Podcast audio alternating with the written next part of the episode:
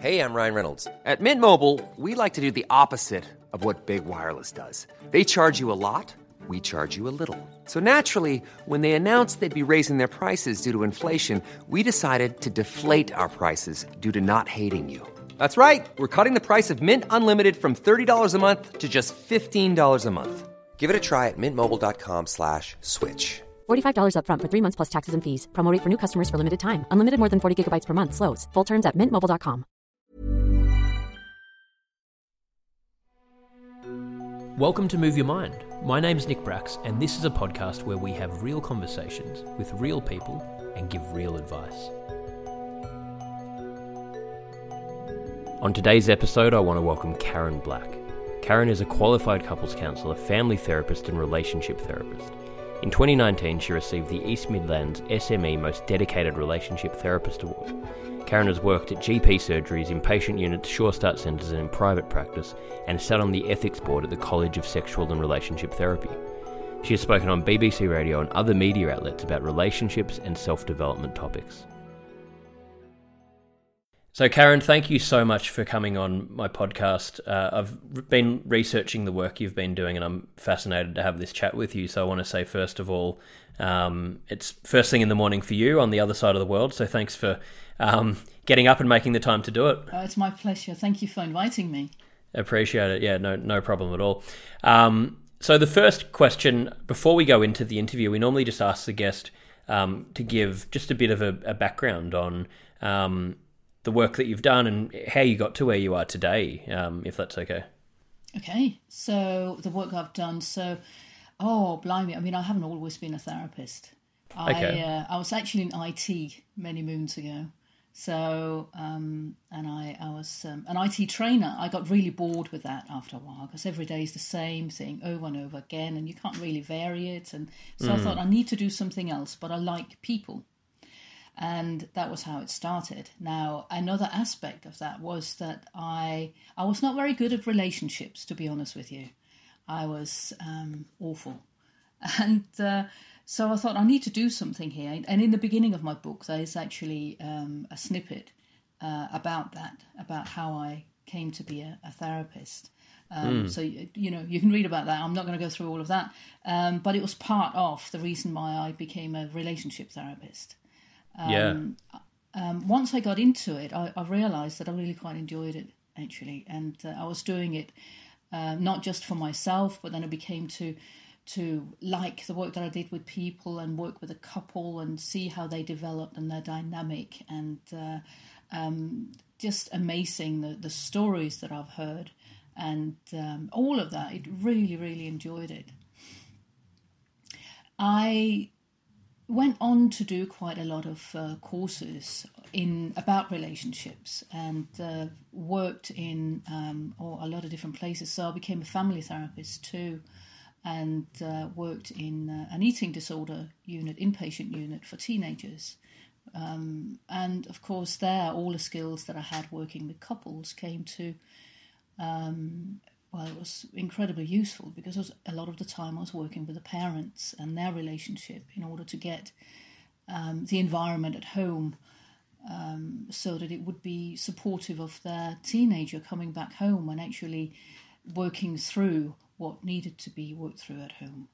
So um, you know, all of that. I've, I've done lots of things. I've uh, I set up my private practice um, where I uh, worked with couples mainly from a psychosexual point of view.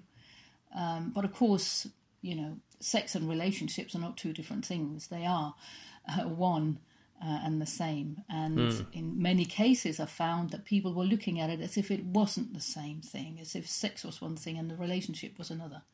So it was to sort of to engage the two aspects of the couple and um, get them to really realize that you know if you wake up in the morning and the first thing you reach for is your phone rather than turning around saying good morning to your partner then you're not really starting off um, fostering the kind of atmosphere that you might like for when you want to have sex when you want to make love when you want to be cozy together or whatever it is that you want to do that's more physically intimate um, so I started thinking about look, I, I need to get out there and actually start writing about this stuff because it's really quite simple for people to get their head around once they have a little bit of information. And that was why I started writing my blog.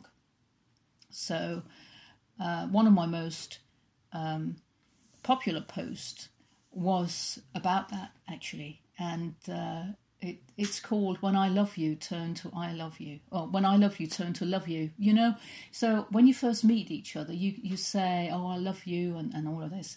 As you settle down into a routine, you, you grab your bag as you rush out the door and say, Love you, and off you go. So you lose that kind of intimacy in the words that you say when you say, I love you. I mean, can you remember the first time you told your partner that you loved them? wow, I mean, that was something that made the heart beat fast, wasn't it? Mm, So we Oh, God, lose yeah. that over time. Yeah, I mean, it really does. So we lose that over time if we don't pay attention to it. Yeah. And so it, it's very simple. I love you compared to love you. It's, it's so different.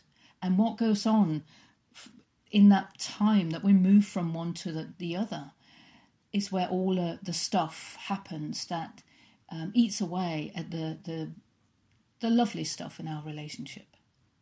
Yeah. Yeah, yeah, yeah. So That's fascinating.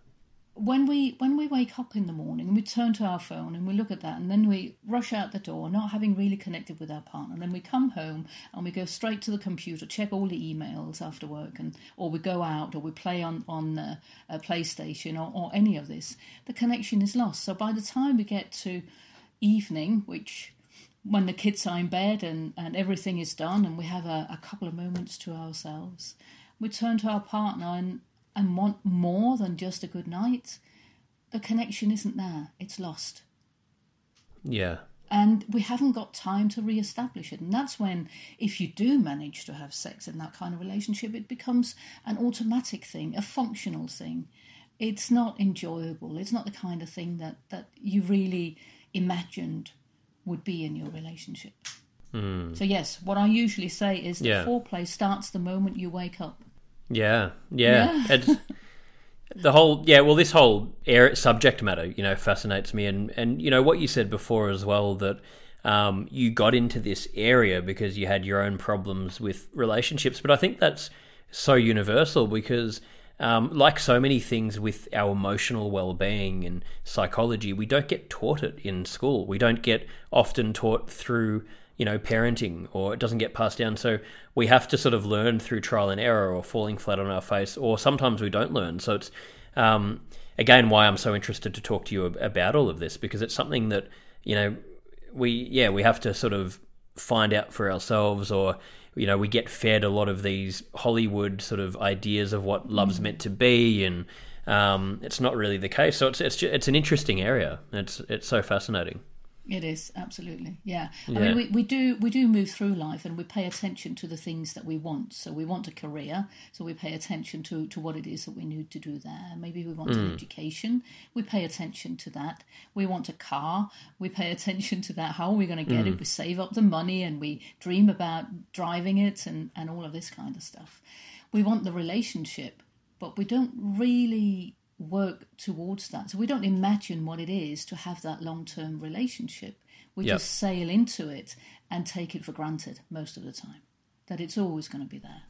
Yeah. And do you think a lot of the time it's looking at a relationship to sort of either tick a box or fill a void that, okay, I need that to be okay with, you know, that's another thing like buying a house. I've got that ticked off, but not realizing that there's no endpoint to it. You know, it's more about, I guess, like you, you were talking about before, um, servicing it day in day out and enjoying it and you know it takes i guess two people to be actively working on it um, rather than you know okay i've ticked that box that'll be okay it's not really how it works i, I don't think i mean i'm not i'm not the expert here but sort of from what i've learned i think it's Well, and what you're saying Right. Yeah, yeah, yeah. You're absolutely right. And uh, yeah, I mean, we. we um, the thing is with society, they, they do have some, uh, there's expectations of us, isn't Yeah. there? You know, we, we get together with Yeah. somebody perhaps, uh, and if we don't, then we're odd, and people try to matchmake us and, and do all kinds Mm-hmm. of stuff. You know, if you're single, that can't be right. You know, there must be something wrong with you. Yeah. Yeah, yeah, or maybe you're just enjoying life for a little while and you'll find your own way. And if you're in a partnership and you're not married, then people are expecting you to get married and have kids and do all the things that everybody else have been doing for centuries. And yeah. it's not necessarily what we want and when we want it. So very often it's society that's driving us towards creating something that perhaps isn't quite right for us. But then we think, well, this is what relationships are like. This is what we need to just make do with. yeah. Um, and that just isn't right. So that that is um, then it's time to look at ourselves and see what it is that we're doing for us. Yep. Okay, how are we interacting with uh, the person we're with? What is it that we do to make the relationship not quite right? Mm-hmm. So, like you say, there's two people that makes it who makes this work. So, if you look at the relationship as a third party, so you, you've got two partners and the relationship. What is it that you're both putting into the relationship to make it work? Yeah. it's it's something that exists between two people, isn't it? Hmm. It's not something where you know that Absolutely. we are um, joined together in and, and we can't move in and out of. A good relationship is the kind of relationship where you can move in and out and you meet in it. Or you might be on there in the relationship by yourself, doing things, preparing things, doing a meal, doing something nice at home, a nice surprise, or something like that. That's when you're in the relationship. You're thinking about it, you're paying attention to it, you're doing something to really make it work and make it enjoyable to be in for both of you. Yeah. Then the other partner joins, joins in, and hopefully they're going to be going, Oh, wow, this is really nice. What can I do to contribute to this as well? Yeah. Yeah. And when I talk Absolutely. about contributing to a relationship, I'm not talking about it um, in a in a kind of materialistic way. It's more about what you bring. So, do you bring the kind of thing that the relationship needs in that moment? Mm, mm. You know, or are you going into the relationship needing something in that moment? And are you willing to say what it is that you need? So communication is such a big part. Yeah. Absolutely. You know, I've I've been interviewed on BBC Radio, local BBC Radio, a few times, and uh, uh, about relationships. And one of the things that uh, one specific interviewer uh, always says towards the end of the interview is, "But it's all about talking, isn't it?" And yes, it is, but it depends on what you talk about. Mm. So we can talk about the neighbours or the family members or the latest gossip or the sports on TV or, or whatever it is that we, we talk about. But if it's not about what it is that we are experiencing, our own inner thoughts and emotions, then it's not going to get us very far in the relationship. Yeah, if it's not so if you're not being vulnerable, really, showing that vulnerability and being brave enough to really be honest and show that, it's going to Yeah. it's not going to go down the right pathway. Yeah, absolutely. Also, of course, if you if you want to feel safe being vulnerable, because we can't just go in and feel vulnerable, show our vulnerability, because sometimes that's not safe. Yeah. Um, so we need to learn to trust as well. So we need to learn to trust that the, the person we are with is actually going to receive our vulnerability and be able to hold it. And that can be something that the relationship might need a little bit of help with, because that's a point when uh, it's easy to slide into becoming defensive. So somebody opens up and becomes vulnerable and say, "Well, you know, I'm, I'm I feel I don't know. I, I, I feel really lonely when when you go out with your mates or something like that, and they they they might take it as um, as a criticism of them and then get defensive. Well, I've got to get out, and of course they have, but that's not actually what was said. It wasn't a criticism of them going out. It's it's more of a feeling of this is how I feel. So the way Yeah. that it can best be received is for the other person to go, "Oh wow, I didn't realize that you felt like that." Yeah. You know, do Yeah. you want to talk about it? And then you open it up a little bit more, and then it's safe to be vulnerable. Yeah. Yeah. Yeah, because then That it's held. sense. Yeah. It's it's not a matter of um, knocking it down or placating. And you know, once upon a time, we used to think that placating was a good thing. it's Yeah. not so much. Yeah. Yeah. So yeah, Definitely it- not. It's. I mean, the, the subject is so big, Nick. It's it's. Yeah. talk There's- all day on on this. There's so many elements to it. Yeah, well, I mean, I guess another question I have that I guess you I hear about and you see a lot is um, how people become so you know de- dependent on on each other in relationships and whether you know how how important do you think it is to um, give yourself the time to really work on yourself before you enter into a relationship? Or I mean you see so many that are codependent or people that have have all of these unresolved problems and then they sort of fall into their partner and try and use that as a way to escape everything else. And, then when that relationship ends they completely fall apart because they um, you know that's which isn't a healthy thing but I, I don't know what I don't know whether you know what the statistic is but I remember reading something about saying it was something crazy how many you know relationships are um, codependent how many are unhappy and how many marriages end and all that sort of stuff. Is is that a you know a big thing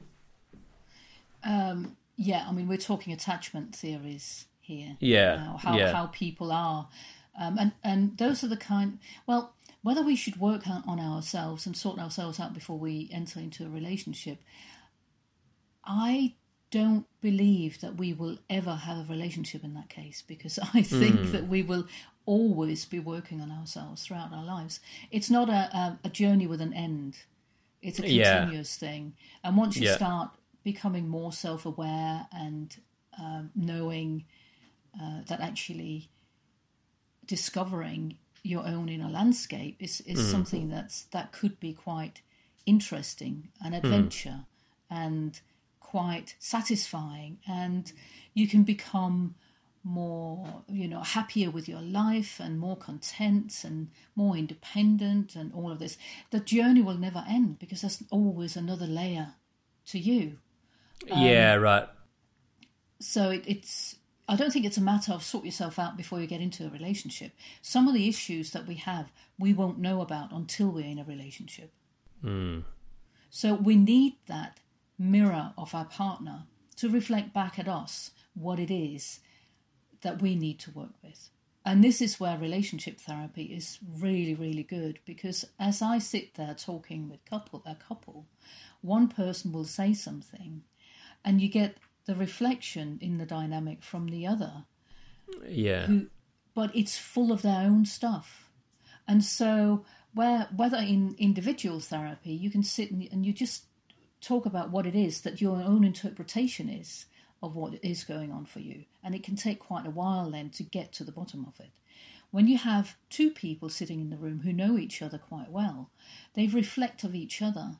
And you can get to the um, you can get there really quickly actually to to what it is that this uh, attachment um, is creating and how we can get to it and and uh, work with it That's yeah, which is really interesting. And I yeah. Yeah. I guess from my own personal experience and with friends, I've you know spoken to people who have um, you know gone down that path where they're saying you know I'm I've got too many problems. I've got to work on myself. I've got to, and I've even heard psychologists say it, which you know I've got to get sort through this until you're ready to have one. But I guess like you're saying, it sort of makes sense because there is no endpoint, and you can. Um, you know, you're never going to 100% resolve th- certain things. You're going to keep learning. So um, that that makes sense what you're saying. I guess what what about on the other side if it's a relationship where you've got um, someone who is you know openly working on themselves and going down that that pathway, but then there's someone else who has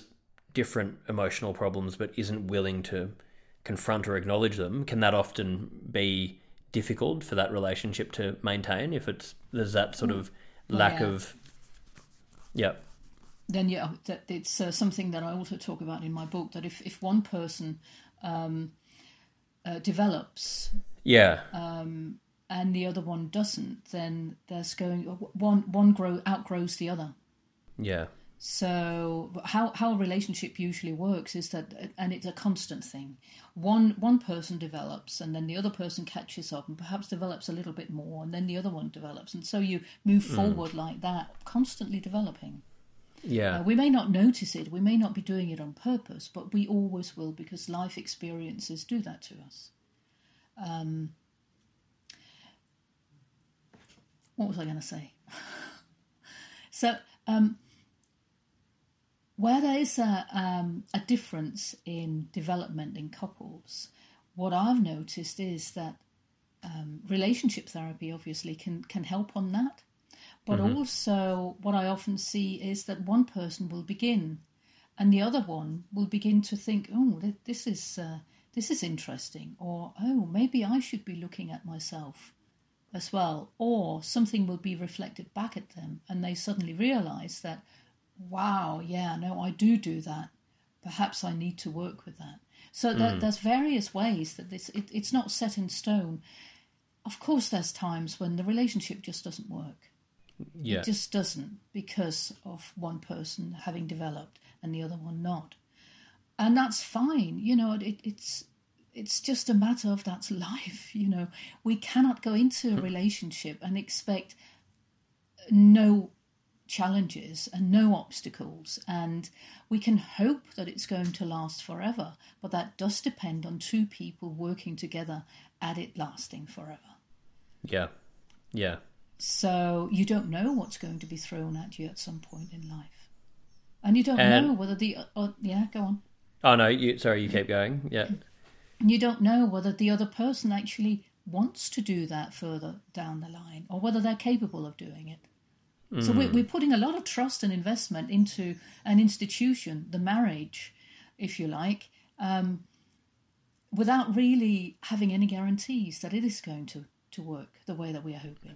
So is a better approach then to be looking at it just sort of, you know, more in the moment of how can we make the most of this right now and not thinking too much ahead of whether it is or isn't going to be, you know, something forever. Well, um, for me personally, looking at um, my own relationship, I look at it. I now look at it as a journey. So, how can I develop in this relationship? What is it that I can do to develop me and my partner, and how can we help each other along the journey? Yep. So, there is no guarantee that we're going to last forever. I hope we will Yeah. but uh, but there's no guarantee. We're working. I mean, we're we're great teamwork in in all kinds of ways. He's just uh, um, been made redundant uh, during this COVID time, so he's gone independent, working from home. I'm working from home, and I tell you what, I'm really glad that I've got my office in the garden away from the house and he's in there because if we were in the same house all day every day i don't think this would work Yeah. even in a even in a good relationship there are things that you just you cannot expect if you're expecting everything you're expecting too much Yeah, I think that's such a good point, and and I think where it's probably a problem more than ever now. I would think with all of the dating apps and you know everything's become quite transactional, where people are expecting everything to be perfect, and I guess it's probably a symptom of um, how every you know people wanting instant gratification, not just in relationships, in work, in everything.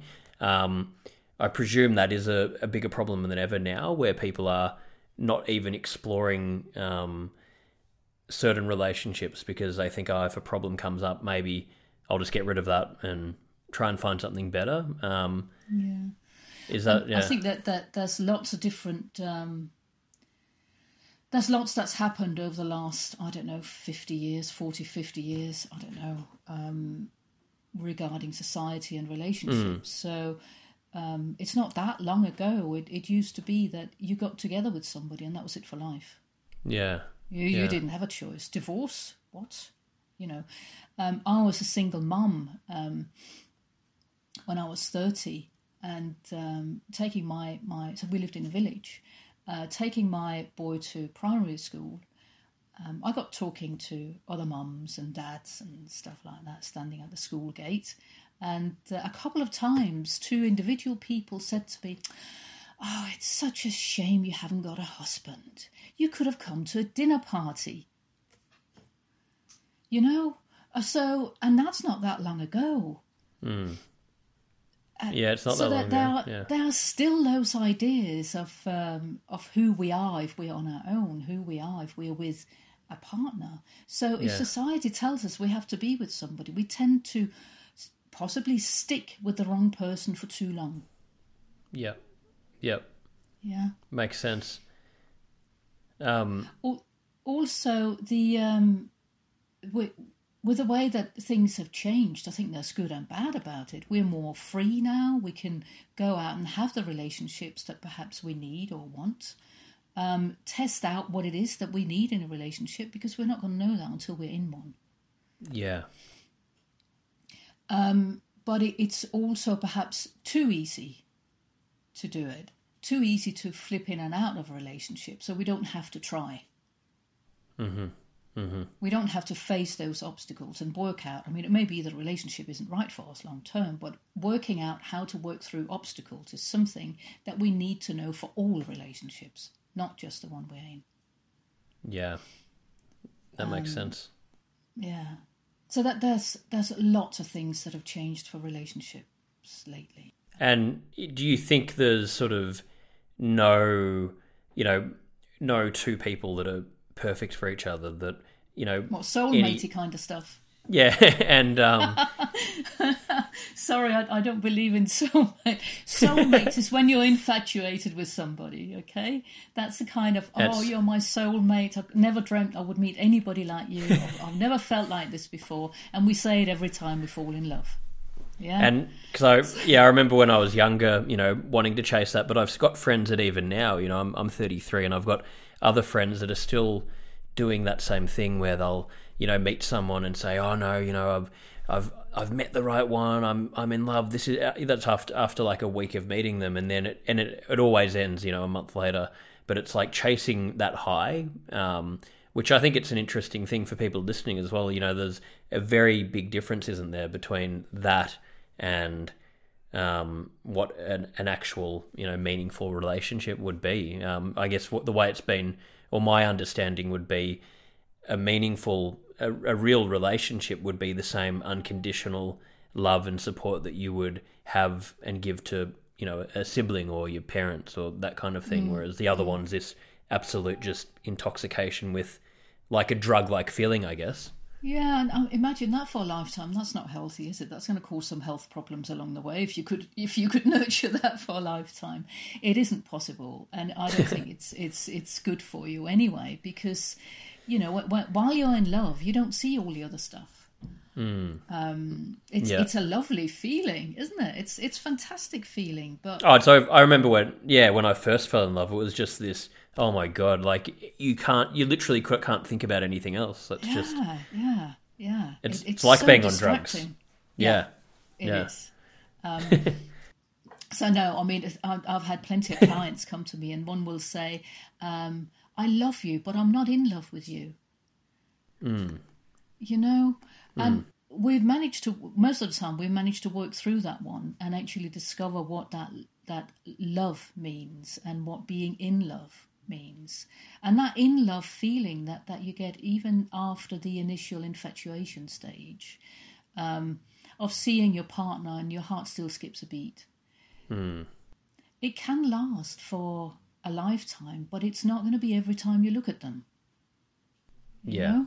yeah, and and part of that is also part of what we contribute to the relationship. So to get your heart skipping a beat when you look at your partner you need to nurture the good stuff that you see in them yeah, so you Yeah. need to remind yourself why you love them and remind them why you love them. And it needs to be a two way thing. It can't be a one way thing or it, it's going to get very exhausting. yeah. So that's how, how you, you get that skip skipping heart every now and again when you when you see them walking towards you or, or something like that, meeting up with them. Or just they fill the car, they go in and pay, they come towards the car and you go, Oh, that's him or her. You know, it's it's it can still happen. But you need to carry on nurturing what it is that you like about your partner. yeah, yep, It's not going to be the overwhelming I'm in love with you and, and you know, you're my everything. And actually in a relationship where one person is the everything, there is a serious attachment issue there. Yeah. Yeah. So attachments work in the way that um, one person can be really, really needy, really dependent on the other. And that can work if it is the other person needs somebody who's really dependent on them. Yep. Yeah. But that's also an attachment issue. Mm. So if we have attachment issues that match, that fit together like Lego, we'll be okay for a while. But it's not But healthy, some- is it? Yeah. Well, at some point it'll throw up something. yeah. Yeah, it'll throw up something that is caused by one or the other developing a little bit more and perhaps seeing, oh, I don't like this dependency. I need you to get off me, you know, hmm. or hmm. I don't like being dependent on you all the time. I had hmm. a, a case once where um, it's one that is in the book as well. Um, Yeah. is um, a couple came to see me, and, and the, the woman had been um, going to therapy and exploring a lot of things about herself. And um, she was developing a lot um, and beca- became, um, so she was quite clingy and attached to him. She became more independent and was able to stand back. And she said she felt as if she'd grown a couple of inches because of it. She felt hmm. so much better about herself. Now, he was really upset because he didn't feel that she needed him anymore. yeah. So, working through that relationship, it ended up with him actually really enjoying the fact that she was able to be independent because it set him free as well. Yeah. So they didn't have to split up, but they just needed to know how to let go of each other enough and still have a to still have a relationship. So it, it turned out that their relationship was really quite nice after they'd been able to let go of the neediness and the needed to be needed. yeah. Yeah. Yeah.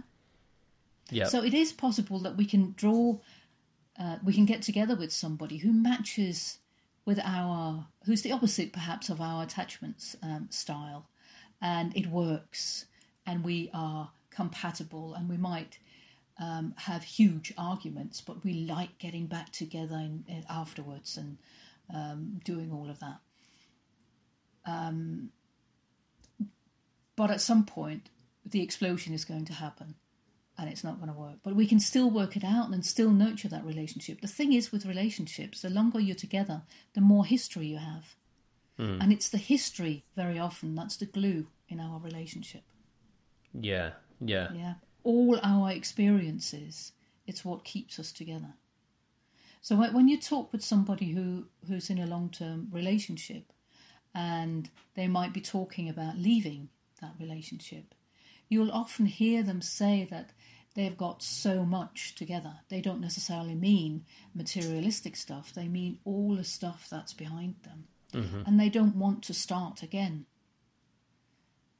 How Yeah. can they start again with a new partner when they haven't got anything to share anymore?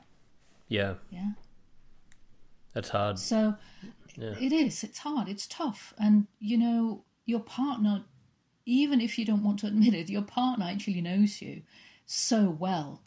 And we are expecting quite a lot from that, from our partner knowing us in that way. And we don't realize that until we're with a new person and they don't know us. And suddenly we're having to explain everything again. All the things that came natural. Yeah. Yeah. You know? It's a really tough thing. Yeah. So, relationships, um, people who break up from relationships, the average length of time it takes is three years. That's average Wow. in a long term relationship. So, average from the first serious thought of this is not working for me, I need to split up, until the moment they say, they tell it out loud, this is not working for me, let's split. Three years. Whoa, Wow. Three years of Yeah. thinking about this? My God, that's a long, long time of that Yeah. thought, isn't it? Bloody hell. Yeah.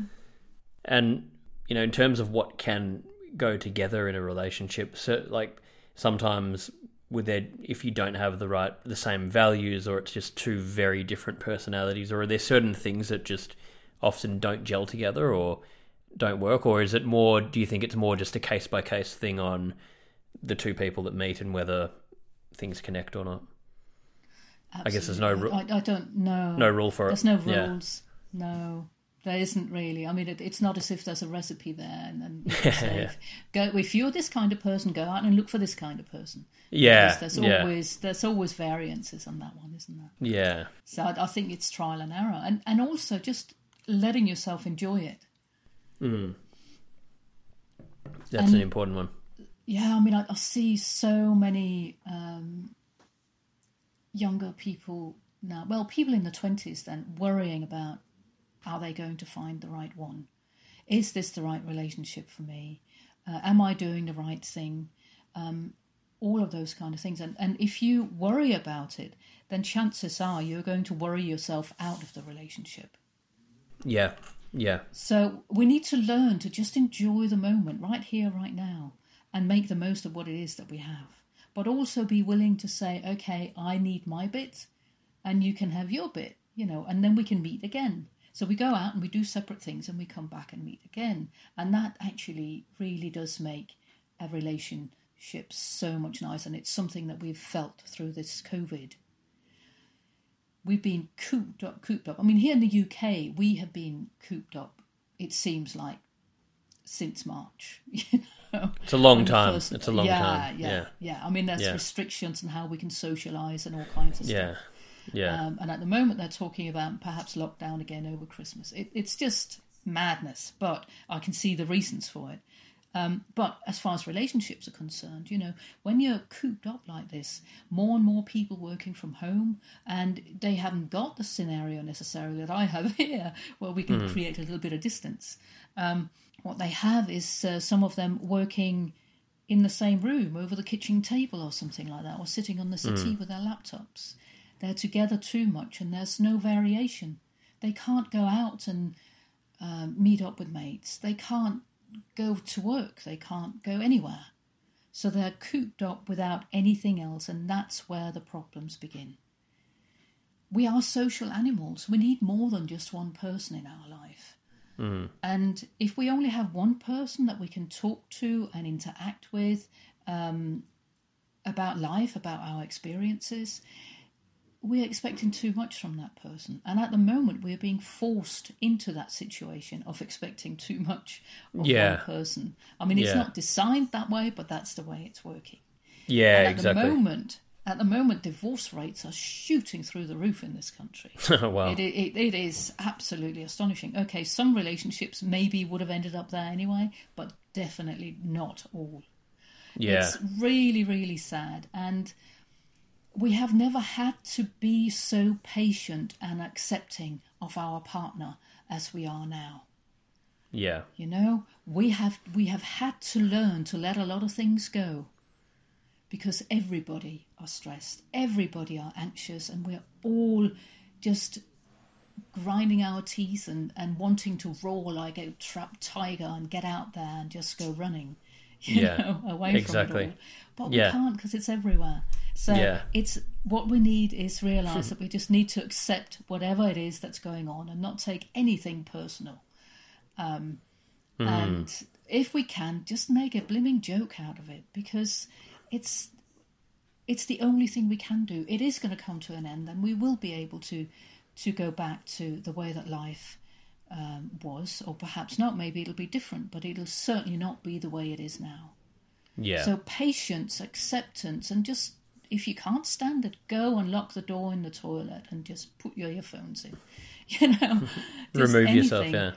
Yeah. You can't make a decision on about relationships in challenging situations. It's the wrong Yeah. time. Yeah, definitely. No, I think that that exactly being able to look at it like that because pe- you'll just explode otherwise. It's just not not sustainable if you're going to be no. putting putting that kind of pressure on it. Yeah, absolutely. Yeah. I go. I run. I run a lot, so I'm I'm incredibly fit now since March because I just Yeah. I literally do just go running. You know. Way to clear your head and get some time to yourself. Yeah, Yeah, yeah, yeah. yeah. No, that, um, and what about for? Yeah, I guess you were talking about before. People that are you know at a in their twenties or thirties, or you know, uh, um, panicking that I, I need to, I'm not in a relationship, I need to find one. Um, what's your advice to people like that, or what would you say when people are feeling like that? You know, that desperation to try and manifest something and worrying about it. How, how should what should you do in those situations? Okay. Being desperate to be in a relationship is never a good sign. Yeah, Ever a good sign. So, depending on how desperate you are, if you're really, really desperate and feeling incredibly lonely without a partner, yeah, uh, and you have been in a relationship before, then I would say go and get some therapy before you start thinking about getting together with anybody else. Because there's something there in that desperation that needs to be worked on. Because that Yeah. could also be that that desperation to, to be together with somebody could also be the very thing that pushes people away from you. yeah, yeah, So it's it's a really important thing actually to, to go and explore that a little bit in with a therapist. yeah, Um, getting together with somebody, if you're not in that desperate situation, I would say um, if you have already been in a relationship, make sit down and really think reasonably about what it is you need in a relationship.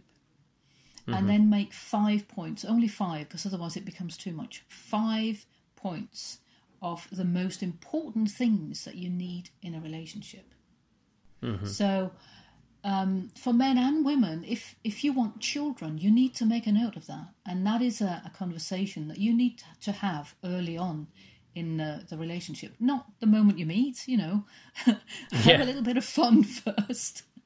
But it's one of the things that frequently now, more and more frequently, come up in uh, therapy, where one person wants children and the other one doesn't, and they've now been together ten years, and you know, do they stay together or do they split up?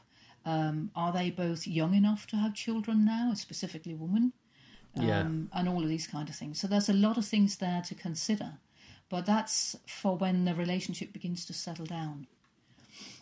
Yep, yep. But a really important uh, conversation to have. yeah, Um, so fi- five things that you really need, um, and then don't compromise on those. Just don't. You might fall in love with somebody who can't satisfy any of those points. So enjoy the falling in love, but don't develop it to anything.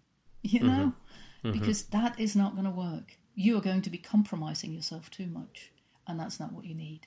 Hmm, interesting. So yeah, the way to make the point is, for example, if if you say, "Oh, I want somebody with a good sense of humor," yeah, that's one that I've heard so many times. yeah, I really want somebody with a good sense of humour.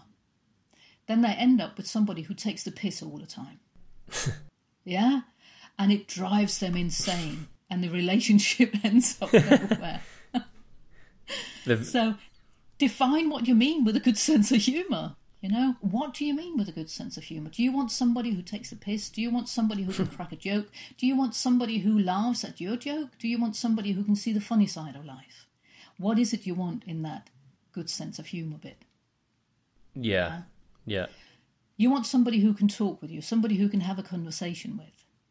Great. What kind of conversation? Do you want to talk about football, racing cars, sewing, knitting, makeup, shopping? You know, what do you want to talk about? Or do you want to talk about what goes on for you? Hmm. Okay.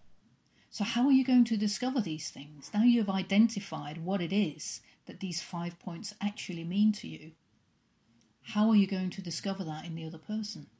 Yeah, So, if you start thinking about that, you don't necessarily have to have a strategy of how to discover it, but you can start thinking about it. If it's in the back of your mind, you will notice whether these five points are there or not.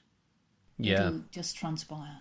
yeah, yeah. You'll be aut- automatically sort of looking out for it, and as you're Yeah. come meeting different people, you'll be picking up on whether they fit into that or not, Yeah, whether they offer that. Yeah, yeah, interesting. It's a complicated sort of area, I guess. It's there's so many Oh, elements yeah, to it. Yeah, yeah, absolutely. Yeah, yeah. I, I, I think there's, uh, um, I think there could be a, a, good business in linking up with uh, dating websites and actually having one to ones with people on on this level. You know, what is it you're really looking for? Definitely. but, but via not just on a form via Zoom, you know, face to face kind of stuff. Definitely. I think there'd be so much in that. So much. Yeah, Um, and and also, is it it's important, I guess, not to force things because you know sometimes you can meet someone and on paper it you know it's it sounds right, but and everything seems to be there, but you're just not feeling enough, or maybe you're not ready, or you're going through other things in your life. When you're feeling like that, is it important um, to communicate that and just be true to yourself? In okay, this is you know what I'm feeling right now. I'm not going to force myself to go and um, I commit or do things that um, I'm not I'm not sort of uh, you know aren't, aren't coming naturally to me at the moment. uh, you, you know, if if you want an honest relationship, then you Yeah. need to start off being honest. Yeah, yeah, So, you know, absolutely, that yeah, be honest if it is that it's something. You know, I- I'm not ready for a serious relationship right now, but I'm quite happy to go out for a few drinks and have a bit of fun. yeah, Um, However, those kinds of relationship usually turn a little bit more serious sometimes than perhaps you want them to be. yeah, Um, it's very easy for the other person to say, "Oh yeah, yeah, no, that's not a problem. Yeah, I can do that too. Yeah, no, it's all I'm after, really. Yeah, yeah, yeah. and, Just so they and can then it sort of- Hmm. turns, yeah, so that they don't have to turn around and say, "Oh, right, well, in that case, this is not for me." Yeah, yeah, Yeah, because that's a challenge, isn't it? Definitely. We don't want we don't want challenges when we first set out. Hmm. We want it to be nice and gooey and lovely. yeah, yeah, exactly. Yeah, yeah. So that can become a problem in itself if that happens. Yeah, Yeah. But no, absolutely. Just start out honest. If you want an honest relationship, start off being honest yourself. And if the person doesn't like you being honest, then it's not the right person for you. So really, if you want, yeah, one of the most simple things you can do is, like you're saying, just be communicate, be upfront, be honest. Just always voice what you're feeling, even even if there is that fear that that might hurt the other person. If you be brutally honest like that, then um, it'll it'll work if it's meant to work, I guess. And if not, then you'll realize, okay, like you said, that's not for me, and you can move on to the next meeting that someone who might be right for you. Yeah. Yeah. Yeah. Um, are there any other things regarding you know the work you're doing, or you know, in relationship wise, that you think are important to to sort of raise here? I've, I mean, I've been asking, I guess, questions that I've sort of written down and that have come to mind. But yeah, I don't know if there's anything else um, you think would be important to raise. Oh, well, um,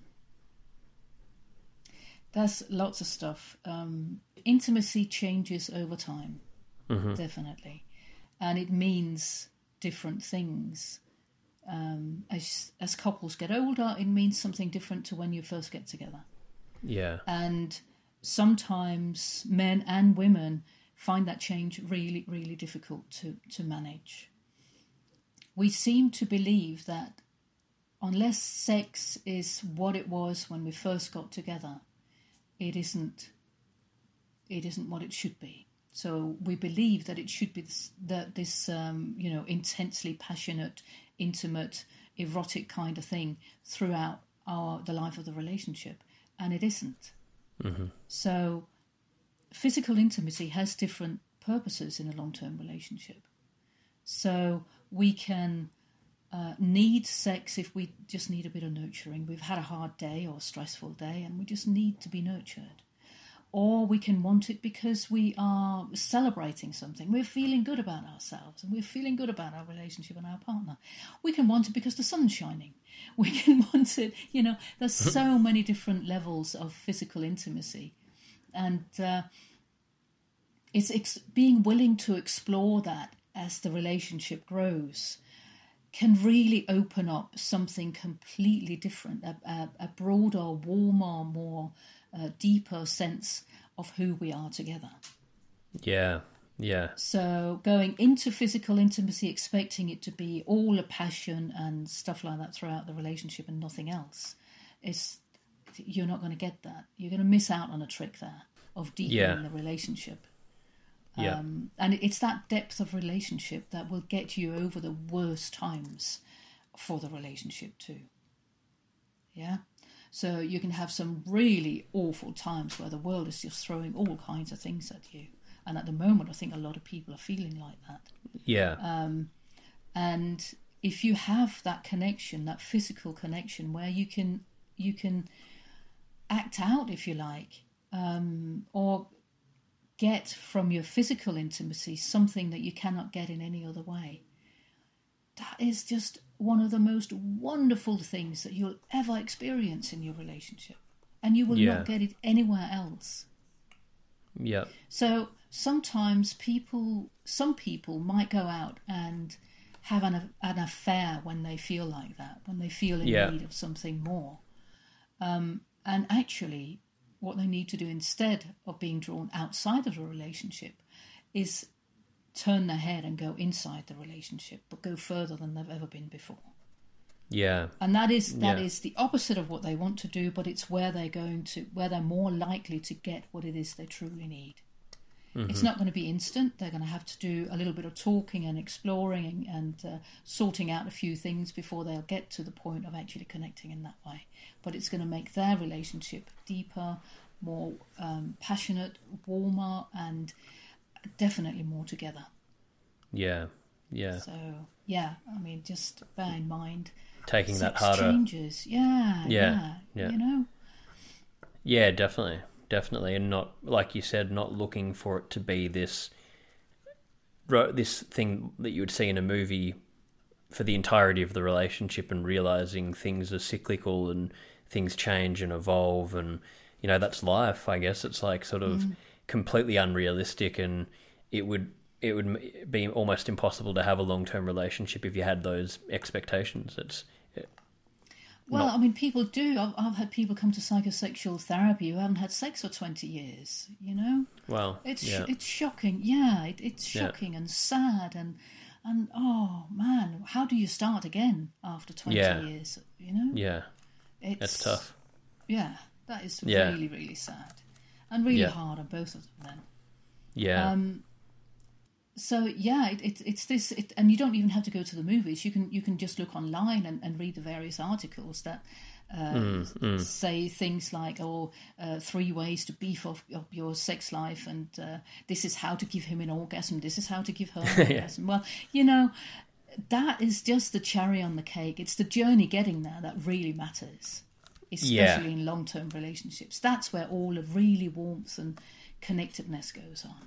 Yeah, because I'm. I mean that that would be because I know. Yeah, people can probably get very consumed by making sex the in you know the cornerstone of the relationship. It's sort of it should be really one one part out of so many different things, isn't it? That's just sort of you It's know all at the interlinked. yeah Yeah, yeah it's all that like we said in the beginning. It's all interlinked Yeah. because Yeah. you know if if you wake up in the morning and reach for your mobile phone instead of turning to your partner to say good morning, yeah. that's where it starts. Yeah, like what you said at the very beginning. Yeah, Mm. yeah. So it's sort of everything connects for the bigger Yeah. thing to. Yep. yeah.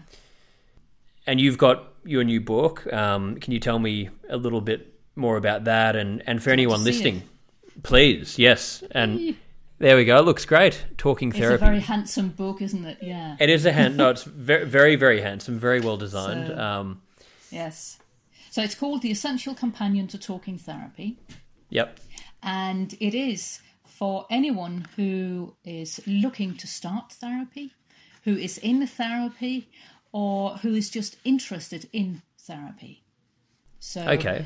it's uh, yeah, it's it's anything, and it, it starts off before you go to therapy. Right. So it's right at the beginning when you first have that first thought of "Hmm, maybe maybe therapy would help me. That's where it starts, um, and it has all kinds of um, things in about. Let me have a look because I can't remember now. No, that's not true. Um, But that that would be hugely beneficial because I've I can't tell you how many people I've spoken to who will say to me, I, I want to see a therapist, I want to see a psychologist, I don't know where to begin, I don't know who to talk to. It's Right. Yeah. it's it's overwhelming. How the hell do you know who's going to be right for you? Yeah, Yeah, yeah. So there's uh, there's a chapter specifically on that in Yep. here, um, about the different um, titles of therapists and what Okay. they do, um, and also um, who is good for what. And that's also a summary because there- there's over 400 different therapies now available in the world. Wow. Yeah, I mean that, that's a lot. How do you choose from that? So That's I've broken it down. I know I've broken it down into a different way of looking at it. So how how do you work best when it comes to therapy? So if you look at Right. your life in general, do you learn best through? Um, did you enjoy having homework, for example, when you were at school? Do you like having that something to do in between sessions? Ah, because okay. if you do, then there's um, things like CBT, for example. That's just one of them. Excuse me. If you do, then CBT would be good for you because that does require you to do exercises in between sessions. And if you don't do it, then CBT is not going to work very well. Yep. Okay. Yep. Um, then there's um, another one which is contemplative therapy, where you're more thinking and and uh, discussing and talking and exploring what it is that's going on. But there's nothing to do in between sessions apart from just carrying on thinking. Mm. And it doesn't matter what it is that you're thinking about. Whatever it is that happens, you bring back to therapy the next session. Yep. Then there's the two together, integrative therapy, where you have a little bit of homework if you want to, um, and a lot of con- contemplative uh, kind of stuff going on.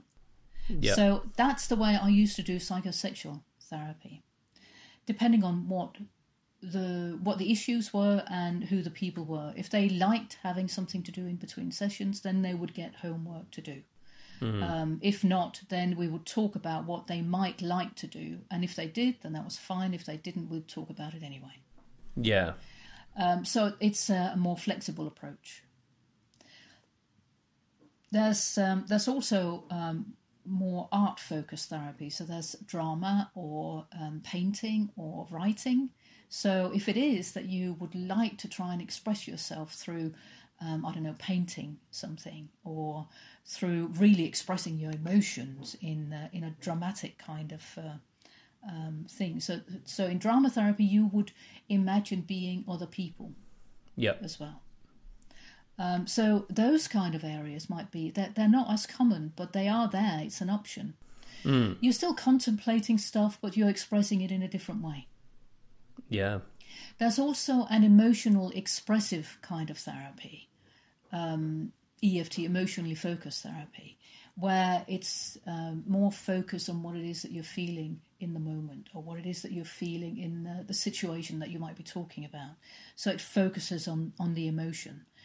Um, where the other therapies tend to be more um, thinking about stuff and situations and how we might have behaved and reacted and our emotions do come in there but it's not focused on that Right. so there's those different types of therapy that we can choose from and if we know which one is best suited for us which one we would like to work with at least when we phone up a therapy we can talk with the therapist about what it is uh, how we prefer to work and whether they can work with us in that way yeah.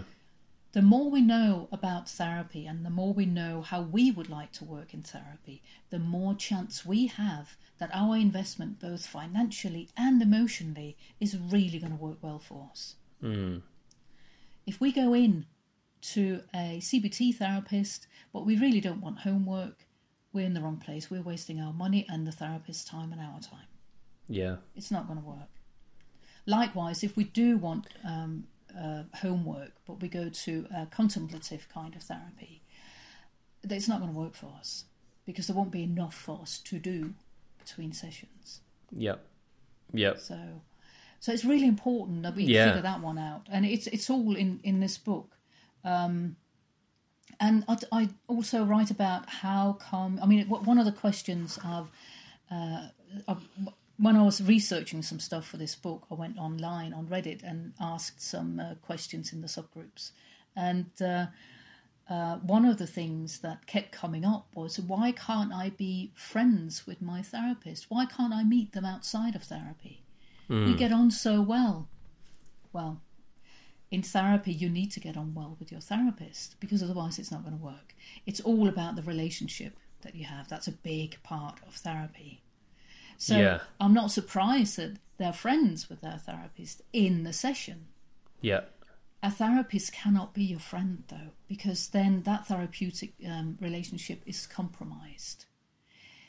A therapist needs to be neutral because you need to trust them. That sounds odd, but you need to trust that they're not going to spread anything about you. They're not going to talk about you. They're not going to pass judgments on you either.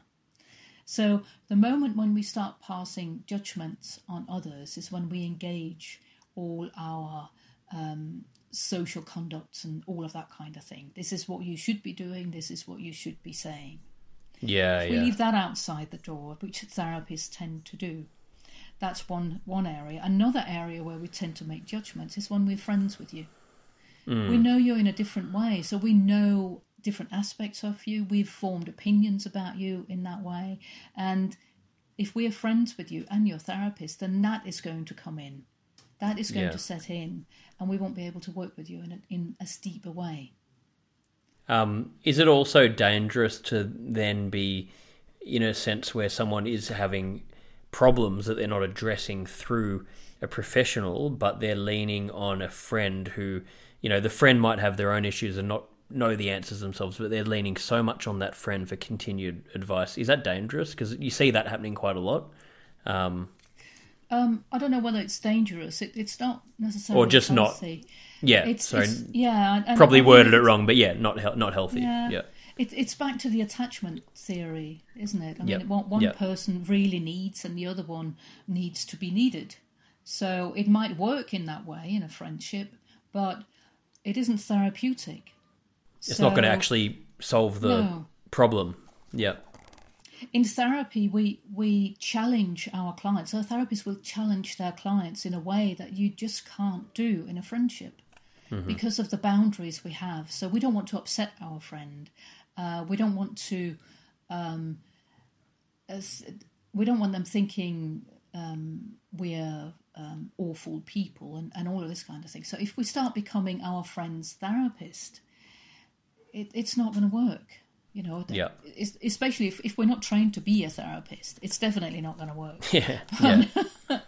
but Yeah. in a therapeutic relationship we get challenged but we get challenged in a nice gentle way that makes us think about things differently yeah. it's very difficult to do that when you're f- friends or when you're family Definitely. because you're pushing the boundaries in a different direction Yeah. Yeah. It's also if it is that you know the therapist that you're working with personally then it can be very difficult to say the things that you need to say. Um, we have these unspoken contracts. Also something i talk about in the book. Unspoken contracts that we set when we first meet some, some um, meet somebody. And it's our expectations of one another. So when I do this, you do that. When you do that, I'll do this. You know, those kind of things. And you'll see that. So when you get together with, um, th- this is why you act differently in different relationships. Yep. You know? So you might go and meet your, your mates at the pub, and you're going to be one person, and you're going to be interacting with certain people in a certain way. Then you go the next day and you're in a family kind of setting. You're a different person. Now you're Yeah, yeah. interacting in a different way. These are unspoken contracts. And we'll have that if it is that we become friends with our therapist. That unspoken contract will be different to when we're um, in a session with a therapist. So it- it's not going to work. There's too many um, conflicts there. Yeah, yeah, that makes sense. Yeah, for sure. Yeah. Definitely. Um, well, and yeah, I think everything you're saying about your new book, it just sounds so helpful. I think there's so many people that, you know, I know personally so many that would benefit from that. So Yeah, well, spread the news. It's, it's Um, I got- will it's indeed. also- Will yeah, It's very accessible. It's it's got no jargon in. It's very very Yeah. readable. It's it might be thick, but it's it's easy to read. You know, um, and it's got lots of little case studies in that makes it even more interesting to read. It's got some of my own personal stories in there too, um, and it's got lots and lots of advice and good ideas. And it's even got a chapter on how do you survive after uh, after therapy when you're finished. You yeah, it's okay, yeah, that's people- important peop- as well. Yeah, Yeah, yeah. And when do you return to therapy if you need to? Um, Yep. You know, it's um, it's in three sections. One is before therapy, one is during therapy, and one is after therapy. okay, great. Yeah, yeah, And uh, during therapy has got lots and lots of um, scenarios of what might happen, the kind of challenges that you'll be uh, that you will be um, going through uh, during therapy, but also um, a section on on ethical therapy, okay, what it is, and what you do to deal with it. How you work through it, or how you get out of it, or how you report it, or and all of those kind of things. which is important as well. Yeah, It's really important, yes, because it's something that people don't really realize. I think a lot of the time that that um, not that there's a lot of unethical therapists out there. Don't get me wrong. sure, but it could be- happen. Yeah, Yeah, it can be quite tricky to uh, to really realize what it is that's unethical and what's not. absolutely. Yeah. Um, and where? So, if people want to get your book and or learn more about you, where can where can they go? Amazon, Amazon to order the book. Yep, It's um, you can pre-order it. It's not out until the 9th of February next 9th year. of February. Yep. yeah, Okay, they can pre-order it. Yep.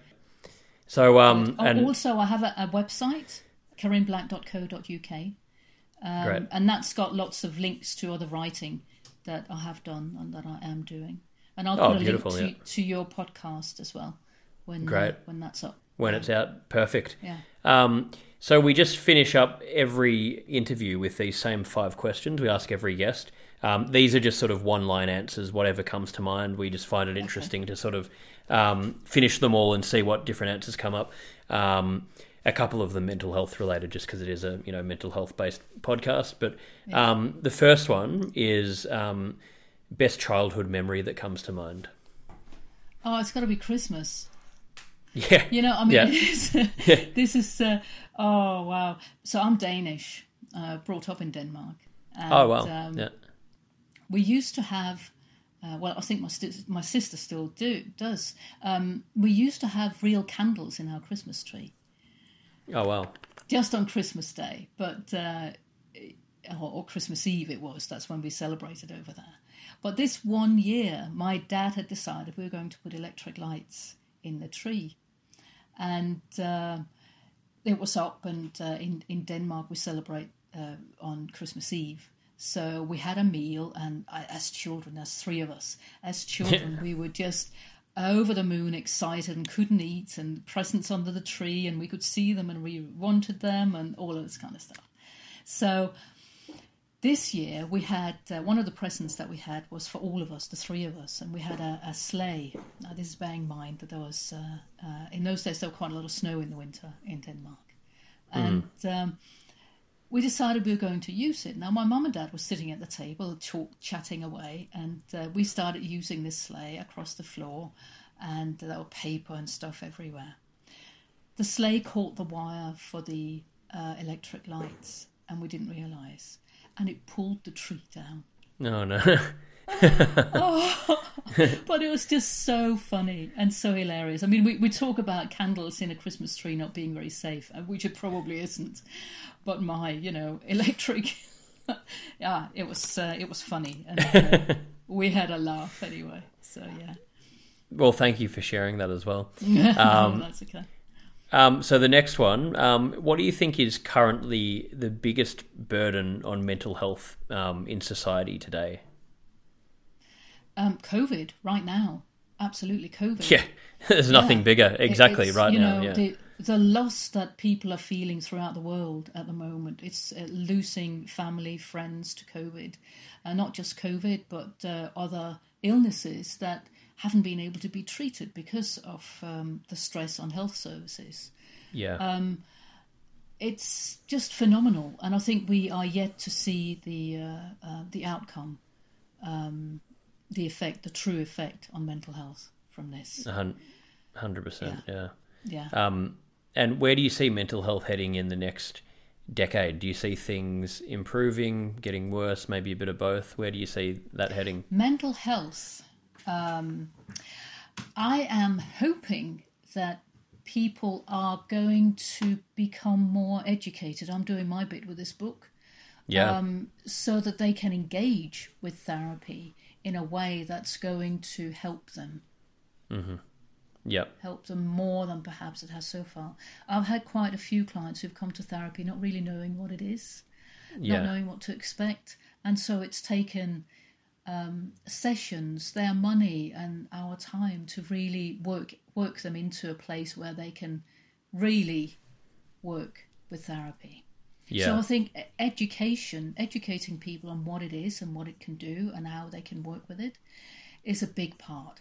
And I totally I'm agree. hoping hoping that's going to happen. Another thing is that I think therapists, uh, the education for therapists will change um, over the next few years, and there's going to. I hope there's going to be more regulations on it yeah. so that we have um, so that we hear fewer stories about how therapy didn't work because actually the person going to therapy chose somebody who wasn't uh, qualified um, it's it's a tricky one but yeah hopefully that'll change Yeah, but education really is, you know, the biggest thing, isn't it? That's sort of yeah what needs to keep keep improving. Um, so I've just got two more here. Um, What would you say? What would you say is your personal definition of happiness? happiness oh don't get me started on happiness oh um, can i use contentment instead yeah, I, I I mean I use the word happiness because that's what most people use for that. But yeah, Yeah. exactly. Contentment's probably a better way to um, describe it. Yeah. Yeah, nature. Being in nature is my is my all time contentment. On a Yeah, or it can beautiful. it can rain, it can be sunny, it can be any weather. Just Yeah. nature. Yeah, that's Yeah. that's nice. Yeah. Yeah, in a place like where that. I can't hear cars, you know, no cars. It's difficult in the UK. It's quite small over here compared to Australia, but uh, Yeah. just nature. Yeah, beautiful. Mm. Um, well, final one. Um, what would you say is the most courageous thing you've ever done? Oh, okay, courageous. Um, I think giving birth. I didn't have a choice because he had to come out somehow, didn't he? But That's a very, very courageous one, though. Yeah. oh my goodness yeah yeah i mean um possibly moving um to the uk at the age of 18 yeah, that would be tough as well. Yeah uh, it was either foolish or courageous i'm not too sure Well, it seemed to work out. So yeah Probably, yeah yeah. yeah, yeah. yeah. Well, thank you so much for sharing all of that. I've taken so much of, out of this interview with you, and um, I'm sure this is going to help all of our listeners as well. And um, congratulations on your book as well. I know Oh, how thank you Well, I know how much work and how hard that is to do, and it looks like you've done an amazing job. Um, so, yeah, really excited to have a look at the book myself and recommend it to other people. And um, I think it's really exciting and sounds like you've done a great job. So, yeah, thank you again. oh no thank you it's been lovely speaking with you You too. Thanks so much. thank you This episode of Move Your Mind was produced and edited by Tim Boozer. Thanks to Karen Black for joining me today for Move Your Mind.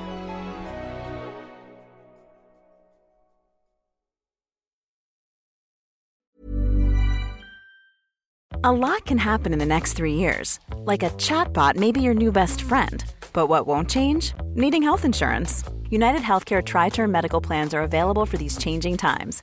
Underwritten by Golden Rule Insurance Company, they offer budget friendly, flexible coverage for people who are in between jobs or missed open enrollment. The plans last nearly three years in some states, with access to a nationwide network of doctors and hospitals. So, for whatever tomorrow brings, United Healthcare Tri Term Medical Plans may be for you. Learn more at uhone.com. Even when we're on a budget, we still deserve nice things. Quince is a place to scoop up stunning high-end goods for 50 to 80% less than similar brands. They have buttery soft cashmere sweaters starting at $50, luxurious Italian leather bags, and so much more.